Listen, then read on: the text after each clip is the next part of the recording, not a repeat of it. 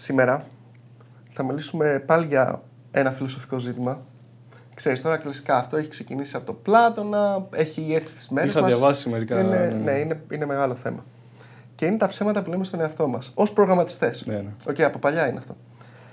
Και είναι κάποια πράγματα, τα οποία, κάποια ψέματα που λέμε.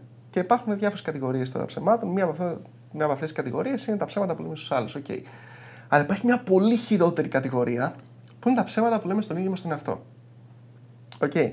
Και το χειρότερο, το χειρότερο, το χειρότερο είναι ότι επειδή το έχουμε πει πάρα πολλές φορές, στο τέλος το πιστεύουμε κιόλας. Ε, Οκ. Αυτό είναι τα ψέματα στον Αυτό εαυτό είναι μας. Δηλαδή. ψέματα στον εαυτό μας. Και, και τον πείθουμε. Ναι. Δεν είναι φοβερό. Ωραία, πάμε να τα αναλύσουμε. Τουρουρουρουρου.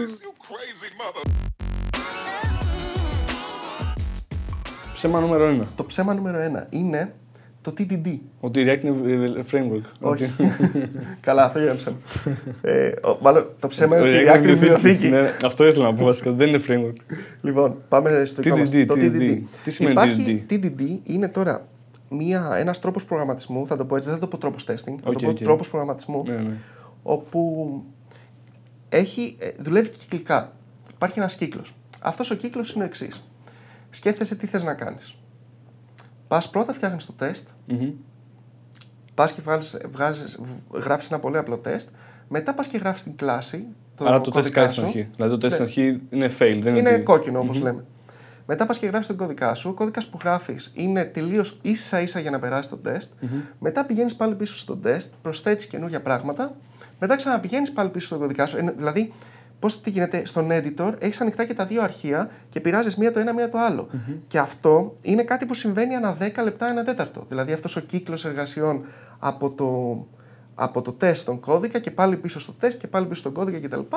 Και στην ουσία τι κάνεις, χτίζεις το τεστ και το κώδικα σου, την κλάση σου δηλαδή, μαζί. Πάνε μαζί. Κάποια στιγμή υποτίθεται ότι τελειώνουν, τελειώνουν όσο αφορά τη μέρα, όχι Ναι, για ναι, πάντα. Και λες, οκ, μια χαρά, πάμε στο επόμενο, στο επόμενο κτλ. Άρα γι' αυτός λέγεται test driven development. Το test οδηγούν το development σου, ρε παιδί Ναι. μου, με το failure που κάνει. Οκ. Και μ, Ακούγεται πάρα πολύ ενδιαφέρον και χρήσιμη η μεθοδολογία. ε, είναι, είναι, πάρα πολύ, είναι πάρα πολύ ωραίο. Κάνεις TDD. Ε, θα σου πω σε λίγο. θα σου πω σε λίγο. Τι γίνεται τώρα, τι γίνεται τώρα. Γιατί το είπα τρόπο προγραμματισμού. Γιατί το unit testing νομίζω ότι είναι παρεξηγημένο και νομίζω ότι χρησιμοποιείται λάθος. Το unit testing δεν είναι για να τεστάρεις τον κώδικά σου. Είναι για να σιγουρευτείς ότι ο κώδικας που γράφεις είναι extendable και maintainable. Δηλαδή, τι σημαίνει αυτό, σημαίνει ότι αν έχεις μια κλάση, όσο πιο εύκολο είναι να κάνεις ένα unit test για αυτή τη κλάση, τι σημαίνει να μοκάρεις πράγματα κτλ, τόσο πιο εύκολο είναι αυτή η κλάση να είναι maintainable στο μέλλον και τώρα να είναι ok και να μην τα έχεις μπλέξει κτλ. Με λίγα λόγια, όσο πιο εύκολο είναι το test, τόσο πιο Καθαρή είναι. καθαρός είναι ο κώδικάς σου. Το implementation σου, ναι. Οκ, οπότε το TDD κατά τη γνώμη μου θα, θα έπρεπε να, δεν, δεν θα έπρεπε να πηγαίνει, και μαζί με τα unit test, δεν θα έπρεπε να πηγαίνει στην κατηγορία testing, αλλά στην κατηγορία, ξέρω εγώ, προγραμματισμός ή Μεθοδολογία code ανάπτυξη cleanup. λογισμικού, ας πούμε. ναι. Κάπως έτσι, ναι. Οκ. Λοιπόν. Ε, makes sense, makes sense. Τώρα, ε, εγώ δεν κάνω TDD, γενικά. Δηλαδή, Οκ. είμαι στο... το Κάτσε. TDD. Δεν το έχεις πιστέψει ακόμα εννοείς ότι. Δεν το έχω πιστέψει ότι Οκ, κάνω. οκ. Δεν το- ε, έχω... Προ, προσπαθώ μερικές φορές να κάνω, αλλά σε πολύ συγκεκριμένες περιπτώσεις. Bug θα μου πεις 100%. Ναι, ναι. Δηλαδή, παραδείγματος χάρη, όταν έχω, να λύσω ένα, όταν έχω να λύσω ένα bug, το πρώτο πράγμα που κάνω είναι ότι πηγαίνω και φτιάχνω ένα απλό test case μέσα στο αντίστοιχο test ή σε ένα καινούριο test, όπου στην ουσία όσο υπάρχει αυτό το bug, αυτό το test θα σκάει. Το κάνει reproduce και επαληθεύει, ρε παιδί μου, την ύπαρξη του bug. ας πούμε. Ακριβώς. Αυτό είναι στάνταρ για μένα. Αυτό έτσι δουλεύω 100%. Ναι, ναι. Και Όντως. είναι πάρα πολύ εύκολο γιατί, αν πούμε, ρε παιδί μου, ότι π.χ. ξέρεις, είναι κανένα σενάριο δύσκολο, αν το κάνεις, να το αποτυπώσεις ένα τεστ, μπορείς να το τρέχεις ξανά και ξανά. Π.χ. άμα πρέπει να κάνεις σε τα database και να βάλεις μέσα κάποιες εγγραφές και διάφορα πράγματα, αν αυτό το κάνεις αυτοματοποιήσεις σε ένα τεστ, μπορείς να τρέχεις ξανά και ξανά το ίδιο σενάριο και να Ναι. δοκιμάσεις τον κώδικά σου χωρίς να πρέπει να σβήσει το, το, το, το row στη βάση. Να αλλάξω εκείνο. να Η αλλάξω ουσία του εκείνο. τεστ, ναι. ναι, οπότε δεν χρειάζεται να. Ναι, είναι πολύ πιο εύκολο να αυτοματοποιήσεις αυτή τη διαδικασία. Οκ.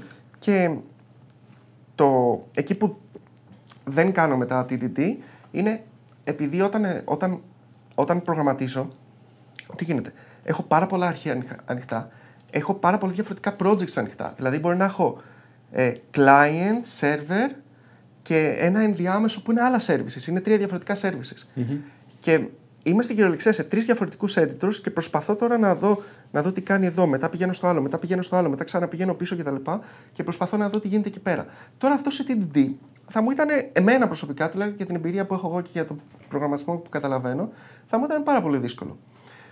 Απ' την άλλη, όταν είμαι σε ένα project και όταν θέλω να φτιάξω κάτι framework δηλαδή με λίγα λόγια ότι, ε, ότι θέλω να φτιάξω κάτι... Validator. Μία, ναι, μία κλάση το, η οποία δεν έχει καθόλου business, αλλά ίσως είναι, είναι, είναι πιο tech, είναι, ξέρεις, είναι πιο low level κτλ. Ή ένα ή δύο κλάσεις κτλ. Τότε μπορώ να το κάνω. Mm-hmm. Δηλαδή το πιθανότερο είναι να το κάνω. Γενικά, ε, εγώ τολμώ να πω ότι είμαι 20% DDD, 80% old school development. D. Okay. D. Τι γίνεται τώρα όμως; Και σε... Βλέπω πολλές αγγελίες που το κάνουν αυτό, γράφουν TDD, Δηλαδή ότι ψάχνουμε κάποιον που να ξέρει TDD. Συνεντεύξεις. Απ' την άλλη όμως βλέπω και πάρα, πάρα πολλά βιογραφικά που μας στέλνουν στην εταιρεία που δουλεύω δηλαδή, που γράφει ο άλλος ο κάνει TDD. Οκ. Okay. Αυτό για μένα είναι ένα soft red flag. Soft όμως. Okay. Με τη λογική ότι άμα το ρωτήσω τι είναι το TDD, αλλά τι είναι το TDD όχι για τον εαυτό του, τι πιστεύει ο καθένας ότι είναι, τι αυτοί που το βγάλανε, ας πούμε, αυτοί που το, όχι που το βγάλανε, να το πω έτσι, αυτοί που το υπερασπίζονται, π.χ. Uncle Bob ας πούμε, ε, έχει ορίσει ο ίδιος, για τον εαυτό του δηλαδή, πώς, πώς το αντιλαμβάνει το TDD. Okay. Και θεωρούμε, ρε παιδί μου, όλοι μας εμείς οι κοινοί θνητοί, ότι θα ακολουθούμε, ξέρεις, Martin Fowler, Uncle Bob. Ναι, τι, τι κάνουν αυτοί, οπότε, εντάξει, οκ, okay, θα ναι, έχουμε ναι. και τους δικούς μας τρόπους, προφανώς, αλλά εντάξει, τώρα αν το industry πηγαίνει προς ένα συγκεκριμένο σημείο, αυτό είναι. Οπότε, όταν εγώ είμαι στη συνέντευξη και ρωτάω τον άλλον, που έχει γράψει το βιογραφικό του, TDD. Λέω, ε, έχεις ε, γνώση, εμπειρία TDD. Ναι, εννοείται. Σιγουριά. Και από μέσα μου εδώ είμαι. Τι σημαίνει το τι στο TDD. ε, εδώ είμαστε. Ωραία. Turtle. Μπορεί... Turtle driven development. Φοβερό. Μπορείς να μου περιγράψεις τη διαδικασία πώς ξεκινάς να προγραμματίσεις κάτι. Και μου, λες, και μου λέει ναι, φτιάχνω πρώτα τα τεστ και μετά πηγαίνω και γράφω το κώδικα. Και του λέω δηλαδή, γράφεις όλα τα τεστ και μετά πηγαίνεις και γράφεις το κώδικα; Ναι. Δηλαδή, ένα τυπικό ας πούμε project, δεν σου λέω μεγάλο τώρα, ένα microservice ας πούμε, ένα τυπικό, μπορεί να έχει μέσα στη λεξία 100 tests. Και λέω, θα πας να γράψεις 100 tests, 100 tests και μετά θα πας να γράψεις τον κώδικα; Ε, 100 test, ε, ε, ναι, ναι, ναι. αρχεία, όχι test cases. Λέω τώρα, θα γράψεις 100 test αρχεία με ξέρω εγώ ξέρω εγώ, χίλια, χίλια test cases και μετά θα γράψει τον κώδικα; Ναι, Δηλαδή το έχεις κάνει, αυτό. Το έχεις κάνει αυτό; Εντάξει, ναι, το κάνω μερικές φορές. και εκεί Σαν side project που ήταν Hello World ε, έπαιξε. Ναι. Ε, σίγουρα είναι. Το θέμα βασικά είναι και να μην ξέρεις με το ζόρι πας να κάνεις απλά ένα πάτο να χρησιμοποιήσει αυτό το πράγμα για να πει πρέπει να κάνω TD γιατί το έχουν πει και ξέρεις, είναι καλό κτλ. Και, και λε αυτό που ψέμα να το κάνω γιατί αν το κάνεις και λάθος, μπορεί να είναι και προβληματικό. Δηλαδή να, και τα τεστ να μην είναι καλής ποιότητας και ο κωδικά να μην είναι καλής ποιότητας. Δηλαδή αυτό με τον back το χρησιμοποιώ και εγώ, ρε παιδί μου, και είναι πάρα πολύ, το έχω βρει πάρα πολύ χρήσιμο. Ε, αλλά το εντάξει, ναι, και εγώ δεν μπορώ να το κάνω ξέρω, στο 100%. Δηλαδή και εγώ είμαι νομίζω 5%-95%. Ε, αλλά ναι, δεν έχει νόημα να λες και στον εαυτό σου ψέματα ότι χρησιμοποιείς κάτι απλά επειδή είναι. Και αυτό ήθελα να σου πω. Δεν πιστεύω ότι αυτός ο άνθρωπος, αυτός ο προγραμματιστής, λέει ψέματα σε μένα. Πιστεύω ότι λέει ψέματα στον εαυτό του. Ναι, πιθανόν. Και ναι το, το ηθικό δίδαγμα από όλη αυτή την ιστορία, πέρα από το γεγονός ότι δεν πρέπει να λέμε ψέματα στον εαυτό μας, ε, είναι ότι να, να μην είσαι σίγουρος για τίποτα. Δηλαδή, ας πούμε, το ότι εκφράζω εγώ τώρα μία άποψη για το τι είναι το TDD είναι από την εμπειρία τη δικιά μου κτλ. Που προφανώς, παιδιά, εννοείται στα comments γράψτε μας ε, τι πιστεύετε, πώς το εφαρμόζετε κτλ. Τι λάθος πιστεύετε ότι εκφράζουμε εμείς στον τρόπο που μιλάμε δηλαδή ε, αυτή η απόλυτη σιγουριά όταν μιλάς για κάτι θα σου γυρίσει πολύ άσχημα. Ναι, σίγουρα. Ειδικά όταν δεν το ξέρεις καλά. Και... Εντάξει, ακόμα και να το ξέρεις πολύ καλά. Ε, δεν είναι κακό να, ξέρεις, να ακούσεις τον άλλον. Ακόμα και τι θα σου πει, παιδί μου, ε, κάνω το evaluate και άλλο με τη στιγμή. Εντάξει, μπορεί να μην χρειάζεται και να αποδείξεις εκείνη τη στιγμή ότι κάνει λάθος. Εντάξει, το ξέρεις εσύ ότι κάνει λάθος ή όχι. Ε, άκουσε το να ξέρεις. μπορεί να έχει κάτι να βάζει και στη δική σου άποψη, γνώμη, γνώση πάνω σε αυτό. Δηλαδή να ακούσει πάρεις ένα feedback και να το κάνεις καλύτερο. Σε συζήτηση, βέβαια, αυτό δεν μπορεί να γίνει σε επίπεδο δουλειάς. Δηλαδή, αν είμαι εγώ team leader και λέω σε κάποιον και πρέπει να το συζητήσουμε και μου πει. Λένε αν απολύτω στο TD αυτός και δεν ακούει π.χ. το κάνει όπως λες και δεν σε ακούσει π.χ. ότι ξέρεις ότι είναι αυτό το, το feedback loop που έχεις με τον κώδικα, ε, θα κάνει και πάντα αυτό. Δεν θα μάθει ποτέ να κάνει σωστά το με DDD. Ή άμα Ναι. χρειάζεται να κάνει DDD ή όχι. Ένα επόμενο λάθος που, ένα επόμενο ψέμα που λέμε στον εαυτό μας είναι ότι ο κώδικας πρέπει να είναι self-documented. Το πιστεύω. Το οποίο, ναι, το οποίο έχει πολλά, έχει πολλές επεκτάσεις. Πρόσεχε Εγώ να το δεις. πιστεύω. Πρώτα απ' όλα, προϋποθέτουμε το εξής. Προϋποθέτουμε το εξής. Να το έχουμε κώδικα. Προποθέτουμε το εξής. Ότι θα γράψεις κώδικα και ότι αυτός ο κώδικας θα είναι τέλειος πάντα. Λοιπόν, παιδιά, αυτό είναι επιστημονική φαντασία. Δεν υπάρχει εταιρεία, project, πετυχημένο, οτιδήποτε, το οποίο ο κώδικάς τους να είναι τέλειος. Δεν υπάρχει, δεν, δεν γίνεται, δεν γίνεται. Γιατί θες να πας θες να πας μαζί με την αγορά, θες να, να βγάλεις κάποια πράγματα όσο πιο γρήγορα Να γίνεται. βγάλεις features, βασικά, να δώσει value, να πετύχεις. Ακριβώς. Θες να δοκιμάσεις κάποια πράγματα. Σου συμβαίνουν κάποια πράγματα, δεν τα ξέρεις. Προσπαθείς να τα λύσεις με τον ένα με τον άλλο τρόπο. Ο κώδικας ποτέ δεν είναι τέλειος. Όσο τέλειος και να νομίζεις ότι είναι, δεν είναι τέλειος. Λοιπόν, το άλλο είναι ότι ο κώδικας είναι μία γλώσσα. Όπως όλες οι άλλες γλώσσες. Ο καθένας μιλάει με διαφορετικό τρόπο. Ναι, με χρησιμοποιούμε κάποια industry standards ή κάποια frameworks, κάποια libraries, κάποια συγκεκριμένα settings κτλ. Αλλά ο καθένας γράφει με τον δικό του τρόπο. Αυτό που αντιλαμβάνομαι εγώ ως self-documented για σένα μπορεί να είναι τελείως Ναι, σίγουρα. ε, alien language. Και μ, ειδικά όταν, πώς να το πούμε, μπλέκεις με πράγματα τα οποία μ, σου δίνουν πάρα πολλές επιλογές. Δηλαδή, παραδείγματος χάρη γλώσσες όπως Python και PHP που σου δίνουν πάρα πολλές επιλογές για το πώς θα φτιάξεις κάτι. Δεν είναι, δεν είναι πιο αυστηρές, ας πούμε, σαν την Java, ξέρω εγώ. Ε, εκεί πέρα, ναι, μεν μπορεί να. Δεν σου λέω ότι θα τα γράψει χάλια. Μπορεί να, υπά, μπορεί να υπάρχει ένας σωστός τρόπος, δεύτερος σωστός τρόπος, τρίτο σωστή τρόπη, εκατό διαφορετικοί σωστοί τρόποι, αλλά να είναι τελείως διαφορετικό το self-documentation το δικό μου με το self-documentation το δικό σου. Οπότε, πού θέλω να καταλήξω; Ότι ναι, μεν λέμε δεν γράφουμε comments γιατί τα comments μπορεί να ξεμείνουν, μπορεί να είναι λάθος, μπορεί να κάνουμε copy-paste, να τα πάμε κάπου αλλού κτλ. Και να έχει ξεμείνει ένα comment, αλλά πολλές φορές χρειάζεται να γράψουμε ένα comment για να πούμε παιδιά εδώ πέρα, όχι με αυτή τη γλώσσα, εδώ πέρα προσπαθώ να κάνω αυτό ή κάνει, κάνει αυτό το πράγμα και το έκανα, πήρα αυτή την επιλογή για αυτό και για αυτό το λόγο. Ε, βασικά υπάρχουν μερικά σημεία παιδί μου, που δεν μπορεί να είναι self-documented. Είναι αναγκαστικά είναι το complex να είσαι μεγάλο και ο, ο χρόνος που έχεις να είναι μικρός. Οπότε καλύτερα να το κάνεις, να γράψεις ένα comment και απλά άμα το διορθώσεις, βίστο. Αυτό. Θα σου πω ένα πολύ κλασικό παράδειγμα το οποίο το, σκέφ, το σκέφτηκε και λέω τι να, τι να κάνω τώρα εδώ πέρα. Χρησιμοποιώ μια βιβλιοθήκη του Facebook για κάποιο λόγο.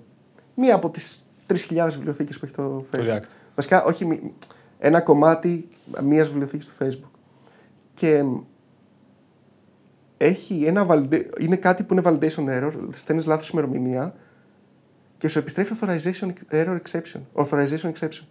Ναι, Στέλνεις λάθος ημερομηνία και σου επιστρέφει authorization exception. ναι, ναι. Ε, Αυτό κάνει το document. πέρα. Ωραία, ε, τι, να, τι να. Είναι self-documented, παιδιά, αφού αυτό επιστρέφει. Ε, δεν Εκεί είναι. γράφω; Το, η βιβλιοθήκη του Facebook είναι για τα. Ε, κάνεις μια μέθοδο που λέει map ε, Facebook ε, bla bla error του English. Πραγματικά δεν. ναι, θέλει κάποιο είδους comment, ρε παιδί μου, αυτό λέγεται μέθοδος μεταβλητή για να εξηγήσει ότι αυτό δεν είναι. Το κάνω γιατί το external dependency. Ναι, κά, κάπως, κάτι πάει στραβά. Και έτσι Ναι, θα ναι. είναι. Έτσι Ναι, θα ναι. είναι. Δηλαδή δεν, ποτέ δεν θα είναι όλα τέλεια. Καλά, προφανώς ναι, δεν υπάρχει το τελειότητα. Το επόμενο που είναι πολύ της μόδας τα τελευταία χρόνια. Enterprise Development ίσον microservices. True. Ότι ή είναι microservices ή γράφεις, ε, ξέρω εγώ, το, το WordPress του 2010. Συμφωνώ. Αυτό, μο- δεν υπάρχουν ενδιάμεσα. Ε, ναι, ρε, εσύ. Ή θα, ή θα γράφεις WordPress 1 ή microservices. Σε Go. Τι είναι, υπάρχει ένας φυσιολογικός μονόλιθο που βγάζει value, βγάζουμε λεφτά και να το κάνουμε σε microservices; Όχι, αποκλείεται. Δεν λες κάτι τέτοιο; Όχι, όχι. Οκ. Πα- πρέπει, να, πρέπει να πας από WordPress 1, ξε, πρέπει να Ναι, πας σε ναι. microservices. Μο- μο- δεν υπάρχει κανένα Οπότε το- ενδιάμεσο στάδιο. Το, το οποίο είσαι παιδί μου σε WordPress 1 και μετά απευθείας πας σε Go microservices. Ναι. Δηλαδή το rewrite είναι παιδιά. Οκ, βγάλαμε 5 ευρώ, τώρα πάμε σε Go microservices. Ναι. Μου ακούγεται λογικό. Είναι, Έτσι και αυτό.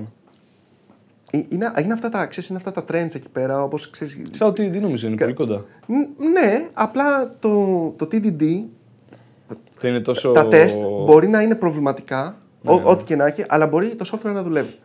Το θέμα είναι ότι αν ξεκινήσεις και κάνεις microservice στο BAM, έτσι, το πιθανότερο είναι να τα κάνεις χάλια. Δηλαδή, η, η, ε- η, η λογική, το ότι ξεκινάω και μπαίνω στη διαδικασία να φτιάχνω microservices, είναι ένα ταξίδι. Δηλαδή, δεν μπορείς να πεις ότι από μόνο... Τώρα, αν υπάρχουν ε, developers στην εταιρεία που ε, έχουν μια εμπειρία 5-10 ετών ναι, κτλ. για το πώς θα σπάνε εφαρμογές. Όχι σε microservice γενικά, πώς κατανέμουν εφαρμογές. Είναι βασικά πολλά. Πώς θα τις κατανέμουν, πώς θα επικοινωνούν μεταξύ τους, να Ναι. υπάρχουν κάποια standardization formats. Δηλαδή είναι πάρα πολλά πράγματα να σκεφτείς. Να πας, αν δεν το έχεις κάνει ποτέ και δεν να βάζει μια εφαρμογή για να δώσει value και πεις ότι θα κάνω microservices γιατί είναι Τέλειωσε. enterprise, ε, πιθανόν δεν λέω ότι θα βγάλεις εφαρμογή, αλλά η δυσκολία που βάζεις στον εαυτό σου ε, να βγάλεις μια εφαρμογή είναι δεκαπλάσια από το να βγάλεις απλά ένα προϊόν σε ένα μονόλιθο, whatever όπως ονομάζεται, να παίξει και μετά όταν καταλάβεις ότι υπάρχει ανάγκη να το σπάσεις. Ναι. Και το βασικό νομίζω Και, και ο τρόπος που θα το σπάσεις. Δηλαδή, Προφανώς, δεν θα το προφανώς. πάει να το σπάσεις. Ναι, ναι, γιατί απλά πρέπει να σπάσει, να, να βρεις τα bounding codecs που έχουν νόημα ρε, παιδί μου, να, να μεταφερθούν. Αυτό που μου φαίνεται επίσης επικίνδυνο είναι όταν βλέπω πολύ μικρές ομάδες να σπάνε, ξέρεις, έτσι. Δηλαδή, day one είμαστε π.χ. δύο developers και πάμε να κάνουμε microservices. Αυτό το πράγμα δηλαδή δεν είναι ότι απλά είναι μια εταιρεία που είναι π.χ. πέντε ομάδες, είναι δύο άτομα. Δηλαδή το complexity που βάζεις να συντηρήσεις π.χ. 10 repos με το όλο αυτό το tooling και επικοινωνία είναι δύο απλά δύο άτομα. Δηλαδή ξέρεις, είναι. δεν- Νομίζω είναι ακόμα πιο δύσκολο. Πρέπει να ψάξει. Εντάξει, πά- πάλι, πάλι είναι το θέμα, ξέρεις, ε, αν ξέρεις από πριν που θες να φτάσεις, Ναι, ναι. δηλαδή θα, θα σκεφτόμουν, ρε παιδί μου, αν θέλω τώρα. Τι, τι γίνεται, έχουμε πάρει μια δουλειά για να φτιάξουμε μια εφαρμογή που θα έχει ένα πολύ μεγάλο throughput, θα έχει πάρα πολλές διαφορετικές ε, πάρα πολλές διαφορετικές λειτουργικότητα, λειτουργικότητες, θα έχει endpoints π.χ. διαφορετικά σε κάθε χώρα αναλόγως του localization κτλ. Οπότε ξέρεις, πρέπει, να, πρέπει να αρχίσουμε να μπαίνουμε σε αυτή τη διαδικασία και έχουμε φυσικά την εμπειρία να το κάνουμε. Ναι, οκ, το, το, αυτό το καταλαβαίνω. Να σου πω αλήθεια, εγώ πάλι θα προτιμούσα να πάω σε κάτι πολύ modular που να σπάσει πιο εύκολα. Δηλαδή να το έχω στο μυαλό μου ότι θα φύγει από εκεί πέρα, να μην το κάνω σπαγκέτι όλο, να είναι όλα δεμένα, υπάρχουν επειδή μου κάποια όρια μες στον κώδικα, να μπει με μηνύματα π.χ. Να έχεις ξέρεις, ένα event bus μέσα, να μην είναι- είναι καλής μέθοδο από το ένα module στο άλλο. Οπότε μετά να το πάρεις και να το πα αυτό σε ένα microservice. Απλά γιατί η δυσκολία του να γράφεις microservices, ε, δηλαδή τώρα σκέφτεσαι 5 repos, το που έλεγες πριν, δουλεύεις τώρα σε 3 repos. Αν τα έχεις σε ένα, σε ένα VS Code απευθεία, θα το δουλεύεις πολύ πιο εύκολα. Αν είναι ένα, ξέρεις, Και θα μπορείς να ένα κάνεις και PHP unit, ένα. Μπορεί να κάνει και DD. Πίσω. Από αυτό δηλαδή είναι, ξέρεις, μου έχει μείνει η δυσκολία στο μυαλό μου όσε φορέ δουλεύω με microservice ή microfrontends ή whatever, το πόσο complexity βάζει σε ένα απλό feature. Σε μια απλή δουλειά που καταλαβαίνω το pattern και έχει νόημα, αλλά ξέρει, αν άλλη σκέφτομαι πότε αξίζει να το κάνω. Και άμα Ναι. day one αξίζει, ενώ δεν έχω τίποτα, ε, αν θα μπορούσα π.χ. σε μια εβδομάδα να έχω κάτι, ή αν πρέπει να στήσω, γιατί φαντάζομαι μετά για το infrastructure που πρέπει να στήσει για να το κάνει διπλό αυτό το πράγμα, CI-CDs, πόσο πιο πολύπλοκο θα είναι από το να έχει ένα ρε παιδί μου. Οπότε ναι, δεν ξέρω. Εκεί πάλι το ζυγίζεις, ρε παιδί μου, ξέρεις με το πόσο σίγουρος είσαι, πόσο budget παίζει, πόσο. Versioning στα. Είναι στα πάρα, είναι πάρα μηνύματα. πολύ πολύπλοκο. Δηλαδή δεν είναι ότι είναι απλά ένα. Ότι λες, Α, κάνω microservice και έχεις πάρα πολλά θέματα που πρέπει να λύσεις μετά να επικοινωνήσεις. Οπότε το modular, ένα απλό modular με τη λογική ότι, OK, θα πάω εκεί. Αν πάει καλά, θα πάω εκεί. Απλά ας μην ξεδυσκολέψει τον εαυτό μου. Α μην τα μπλέξω όλα, ρε παιδί μου. Α έχω duplication π.χ. Α έχω λίγο duplication μέσα στα modules μου με τη λογική ότι θα φύγουν αυτόνομα. Και το δεχτώ ότι αυτό θα είναι το, ξέρεις, ότι αυτό θα είναι το η υποχώρηση που θα κάνω. Θα έχω μερικά πράγματα δύο φορέ ώστε να, τα φύγουν, να φύγουν πιο εύκολα. Το, το θέμα είναι ότι οποιοδήποτε ε, senior developer που έχει κάτσει και έχει δουλέψει και έχει φάει όλη αυτή την πίκρα, το, το, το καταλαβαίνει ότι σε όλα υπάρχουν στάδια και βήματα κτλ. Το θέμα είναι ότι όταν είσαι έτσι πιο junior και ναι μεν έχεις γνώσεις, έχεις δηλαδή κα- καταλαβαίνεις όλες αυτές τις έννοιες προγραμματισμού και καταλαβαίνεις π.χ. από microservices, ε, Kafka, μηνύματα, Docker, Kubernetes, όλες αυτές τις ιστορίες, αλλά δεν έχεις κάτσει να φας την πίκρα πω- τι σημαίνει όλα αυτά να τα συντηρήσεις και να βγάζεις features εκεί πάνω Συντηρήσεις. Αυτό είναι και το- να υπάρχουν και άλλες ομάδες. Γιατί πάει στα, δια- λέ- έστω ότι πραγματικά έχεις, ξέρω εγώ, φτιάξεις microservices και είστε μία ομάδα και είστε για όλα τα services. Ναι, ναι. Άμα είστε 50 ομάδες, Και άλλη ομάδα δουλεύει το όλο τέτοιο. Δεν μπορεί να κάνει contribute εσύ. τι να... Και είσαι, έχεις blocker και είναι αλλάζεις το το- API π.χ. γιατί δεν το επικοινωνείς και σπάνε τα δικά σου όλα. Βέβαια τώρα μπορείς να πεις ότι τι, άμα είστε 50 ομάδες και δουλεύετε σε ένα τέτοιο, σε Ναι, ένα όχι. code base θα είναι Ούτε, καλύτερα. αυτό- ούτε Όχι. αυτό είναι λογικό, ρε παιδί μου, αλλά και αυτό θα, είναι αυτό που λες, θα βγει φυσικά. Ναι. Δηλαδή θα βγει από ένα μονόλιθο που σιγά σιγά θα σπάσει με ανάλογα τις ομάδες, με τα products που είναι, πώς θα σπάσει και πώς θα γίνει και θα πρέπει να καθοριστούν κάποια guide- guidelines, θα επικοινωνούμε έτσι. Θα έχουμε αυτό το versioning, θα, πριν ξέρω, κάνουμε release breaking change, θα έχουμε τρία versions που θα έχει deprecation και μετά θα κάνουμε. Θα υπάρχει ένα email newsletter που θα επικοινωνούμε τις αλλαγές, π.χ. σε Slack channel. Θα έχεις κάποια. Αν το κάνεις σταδιακά, θα, θα χτίσεις κάποια processes για να προστατεύσεις αυτά τα προβλήματα. Ναι, ναι. Α, Αυτό, αυτό, αυτό, ήταν, αυτό είναι το ηθικό δίδαγμα του συγκεκριμένου bullet point. Πήγαινε σιγά σιγά. Μην πας κατευθείαν. Μην πας από το ένα βήμα στο άλλο. Ένα άλλο misconception ή ένα ψέμα που λέμε στον εαυτό μας είναι ότι ο προγραμματιστής γράφει κώδικα. Και αυτό έχει δύο. Προσέξτε, δύο, Ψέματα. ε, δύο sub bullet points, δύο subtasks. Οκ. Λοιπόν, το πρώτο είναι ότι ο προγραμματιστής, ακόμα και να γράφει μόνο κώδικα, ακόμα και να μην έχει κανένα άλλο. Δηλαδή δεν, δεν χρειάζεται να κάνει κάτι άλλο, δεν χρειάζεται να κάνει ανάλυση, ε, ξέρω εγώ, whatever, οτιδήποτε άλλο. Επικοινωνίες, whatever. Το 10% γράφει κώδικα. Όταν λέμε δηλαδή ότι ο προγραμματιστής γράφει κώδικα, το 10% της δουλειάς είναι το να γράφει κώδικα. Το 90% είναι να διαβάζει κώδικα. Α, νομίζω να πει τα βλέπεις στο στο YouTube. Εντάξει, ε, Sorry. ε, ε, θέλω, θέλω να πιστεύω ότι είναι ένα 5%. Οκ, τουλάχιστον κάθε Τετάρτη. Θέλω να πιστεύω. Οκ. Cool. Το φαντάζεσαι Τις να μειώνουμε υπόλοιπες. την παραγωγικότητα των εταιριών και να μας μπλοκάρουν στο τέλος τα firewall. Όχι το YouTube. θα, θα, είναι Μόνο φο... μας. ναι, θα, θα είναι φοβερό. Ισχύει, είναι σαν, επιτυχία, ε, είναι θα είναι επιτυχία. επιτυχία. Αν μας Ισχύει. μπλοκα... αν μας μπλοκάρουν στο firewall, ρε φίλε. Δεν νομίζω όμως. Πιθανότατα μόλι εταιρείε που δουλεύουμε. Αν δουλεύετε σε μια εταιρεία και μας έχουν μπλοκάρει, πείτε το, μας χαρούμε. Μας μπλοκάρανε. λοιπόν. Οπότε, ναι, το, το πρώτο πράγμα είναι αυτό το πράγμα. Ότι ό- όταν λέμε γράφω κώδικα, σημαίνει ότι ε, διαβάζω ήδη υπάρχουν κώδικα και προσπαθώ είτε να λύσω κάποιο πρόβλημα είτε να κάνω κάποια επέκταση. Τι σημαίνει αυτό, Σημαίνει ότι στην καριέρα σου, ε, αν δουλεύεις σε product εταιρείες, δηλαδή που έχουν- που έχουν το δικό τους product ή κάτι τέτοιο, θα φτιάξεις κάτι καινούριο, ξέρω εγώ, 30 φορές μέχρι να βγεις στη σύνταξη. Θα φτιάξεις 30 καινούργια πράγματα σε όλη σου τη ζωή. Ε, τι σημαίνει θα φτιάχνω κάτι, σημαίνει ότι φτιάχνω κάτι, είναι στο production, Έχει το bugs. συντηρώ για 4, 5, 6, 7 χρόνια. Μπορεί και παραπάνω, μπορεί να είναι πολύ φυσιολογικό να είναι παραπάνω. Οπότε, τι σημαίνει, το φτιάχνω τους πρώτους 6 μήνες και τους υπόλοιπους, τα υπόλοιπα 5,5 χρόνια το συντηρώ. Το συντηρώ τι σημαίνει, προσθέτω καινούργια Ένα πράγματα. feature κάθε χρόνο. Ό,τι είναι. Μπορεί να είναι Bug πολλά. fixes. Ναι, ναι, ναι. Μπορεί να είναι πολλά. Μπο- Bug fixes και τα λοιπά. Α, ξέρεις, debugging. Η αναλογία, ρε παιδί μου, το bug fixing με το security update, με το. Δηλαδή, αναλογικά. Τα... Εντάξει, μπορεί να βάζεις πολλά features, αλλά το maintenance που θα κάνεις θα είναι πάλι αρκετά Ναι. μεγάλο. Θα, θα, το θέμα είναι θα έχει maintenance. Δηλαδή έχεις 6 μήνες development, 5,5 χρόνια maintenance. Και δεν μιλάω για το ίδιο το project, ε, μιλάω για, για το feature που έχεις βάλει. Όχι ότι σε, στο ένα χρόνο δεν θα ξαναβάλεις ε, features σε αυτό το code base, αλλά το feature που έχεις βάλει δεν θα πες να πειράζει κάθε μέρα το ίδιο feature πιθανότητα. Ναι, ναι. Θα είναι. Οπότε αυτά τα 5,5 χρόνια στην ουσία το 90% του χρόνου θα είναι να διαβάζεις τον κώδικα που ήδη έχεις γράψει ή έχει γράψει κάποιος άλλος, ακόμα χειρότερο. Και το 10% θα είναι να φτιάχνεις εσύ κάτι καινούριο ή να, ή να φτιάχνεις τον bug κτλ. Οπότε πρέπει όταν λέμε, γράφω, όταν λέμε ο προγραμματιστής γράφει κώδικα, να, να ξέρω ότι εννοούμε 90% διαβάζει κώδικα και 10% γράφει κώδικα. Okay, αυτό είναι το ένα subtask. Το άλλο subtask, το άλλο sub bullet point είναι ότι ο προγραμματιστής δεν κάνει μόνο αυτό. Ιδιαιτέρως σε πιο senior επίπεδο θα κάνεις και το εξελάκι σου για να εξηγήσει κάποια πράγματα. Θα πας και θα κάνεις το backlog grooming σου.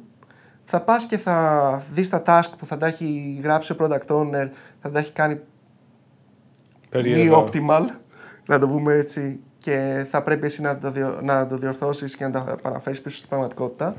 Θα πρέπει να φτιάξεις documentation. Τι είναι αυτό, Documenta- το- πώς το πε. Στα documentation. ελληνικά, μα δεν το ξέρω στα αγγλικά. Στα ελληνικά, πώς δεν το έχω λέγεται; κάνει. Ε, Τέλος πάντων, documentation. Πληροφορίες χρήσης, οδηγίες. Ναι. Θα πρέπει, είναι πολύ σημαντικό. Θα πρέπει να γράψεις technical documentation και ενδεχομένως και user documentation. Θα πρέπει να γράφεις ADRs. Δεν είχε Δηλαδή- αίσθηση να κάνω κάτι τέτοιο στη ζωή μου. ναι.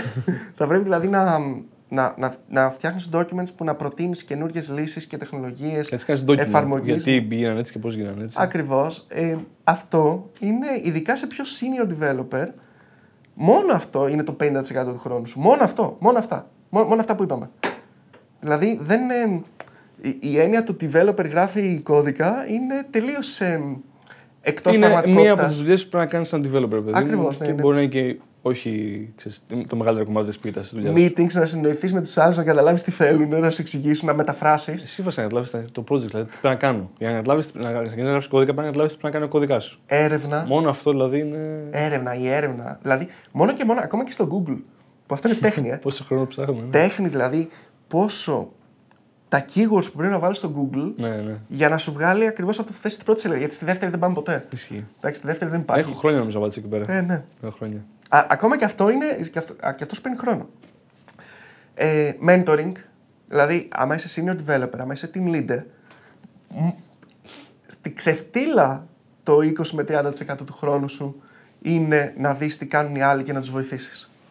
να πάνε ένα βήμα μπροστά, ξέρεις, να τους ξεμπλοκάρεις και οτιδήποτε. Οπότε ο, ο προγραμματιστής γράφει κώδικα Μόνο. αλλού. αλλού. Κα- όχι, όχι σε αυτό το σύμπαν. Ε, ε, επαναλαμβάνω, παιδιά, ε, σοβαρά εντάξει, τα λέμε εμείς τώρα με ένα εύθυμο τρόπο. Ε, λέμε, όλα αυτά είναι άποψη. Γράψτε μας στα comments τη δική σας άποψη. Είναι πάρα πολύ σημαντικό αυτό. Είναι το πιο σημαντικό. Και θες να πεις το τελευταίο ψέμα που λέμε στον εαυτό μας; Δεν θυμάμαι.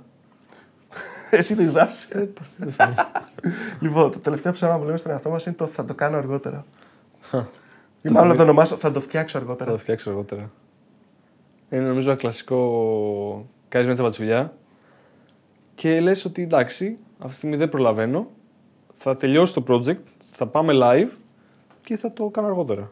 Που όλοι ξέρουμε, παιδί μου, και νομίζω ότι βασικά μετά από ένα σημείο το ξέρεις ότι θα το φτιάξεις αργότερα. Οπότε προσπαθείς να το φτιάξεις όσο πιο καλά γίνεται εκείνη τη στιγμή. Ε, αλλά θα το κάνω αργότερα, δηλαδή πιθανότητες να πάρεις χρόνο. ε, Άμα δουλεύεις σε μια ομάδα, ρε παιδί μου, και δεν διαχειρίζεσαι εσύ πάντα το. Δηλαδή και εσύ ένα resource είσαι και δεν το διαχειρίζεσαι πάντα στον εαυτό σου το 100%. Ε, το να πάρεις χρόνο είναι πάρα πολύ δύσκολο. Και να εξηγήσεις, ωραία, θα πάμε να πειράξουμε ένα κώδικα που τον βγάλαμε και δουλεύει. Γιατί να το κάνουμε, αυτό το φτιάξαμε. Είχαμε χρόνο και το κάναμε. Ε, δεν το κάναμε σωστά. Γιατί δεν το κάναμε σωστά; Δηλαδή είναι πολύ δύσκολο να επιστρέψεις σε κάτι. Προφανώς, αν έχεις άλλο feature, μπλα μπλα μπλα, μπορεί ρε παιδί μου, αλλά και πάλι σε άλλο feature πρέπει να κάνεις το feature. Το να ξανακάνεις refactor κάτι τεράστιο είναι πρώτα επικίνδυνο, γιατί μπορεί να μην, ξέρεις, να μην βγάλεις καν το feature στο χρόνο που θες, να τα καταστρέψεις όλα. Οπότε νομίζω ότι σαν ηθικό δίδαγμα απλά πρέπει να κάνουμε κάτι ξέρεις, όσο πιο καλά μπορούμε με τη λογική ότι θα μείνει έτσι για πάντα. Ή για ένα μεγάλο χρονικό διάστημα. Ναι, οκ. Το θα επιστρέψω αργότερα. Γενικά, ουδέν μονιμότερο του προσωρινού Ναι, ναι. και καταλαβαίνω τη λογική ότι θα το φτιάξουμε αργότερα, την οποία είναι μια φράση που χρησιμοποιούν πάρα πολλοί οι managers, αλλά πρέπει μ, να υπολογίσεις το ρίσκο το να μην το φτιάξουμε αργότερα. Δηλαδή, οκ, Τι σημαίνει αυτό για τον αλλά κόσμο. υπολόγισε και το Εφαρμογή. ρίσκο το ότι μπορεί να μην το φτιάξουμε ποτέ, τι, τι γίνεται. Μμμ. Και υπάρχουν εδώ, εντάξει, είναι μ, μερικοί άνθρωποι, ρε παιδί μου, που μένουν ξέρω, εγώ, σε μια εταιρεία, θε- πηγαίνουν ένα χρόνο, μετά πηγαίνουν σε μια άλλη, μετά πηγαίνουν σε μια άλλη, τα κάνουν, Το φτιάξω αργότερα; τα κάνουν πάντα, κάθε φορά θα τα φτιάξουν αργότερα και στο τέλος τα αφήνουν και λες: Πω, πω, τι μου άφησε πάλι εδώ ο μάστορας. Αλλά μ, αν είσαι σε μια εταιρεία και δουλεύεις εκεί πέρα 2,5-3 χρόνια, το θα το φτιάξω αργότερα, εσύ θα το φτιάξεις αργότερα, εσύ θα το φας. Ναι, ναι. Οπότε εκεί πέρα θέλει ζύγισμα. Τι θα κάνεις; Είναι αυτό η αποφάση, δηλαδή το πόσο σημαντικό. Π.χ. αν είναι κάτι το οποίο μπορεί να ξέρει να είναι security, ε, μην τα αφήσεις. Δηλαδή, καλύτερα εξήγηση στην ομάδα, παιδιά. Έχουμε και ένα θέμα, πρέπει να το φτιάξεις τώρα. Δες, ξέρεις, πρέπει να βάλεις αυτό το fancy τρόπο. Χρειάζεται. Και, δηλαδή, πραγματικά μπορεί καλύτερα να, το βγα, να βγάλεις κάτι, παρά να αφήσεις κάτι μέτριο απλά για να το κάνω. Να σου πω κάτι που θα μας δώσει 10 comments τώρα. 10 comments. Ναι, Οχ, 10 comments. Να κάνω Να σου πω. disclaimer, disclaimer. Όχι, όχι. Disclaimer.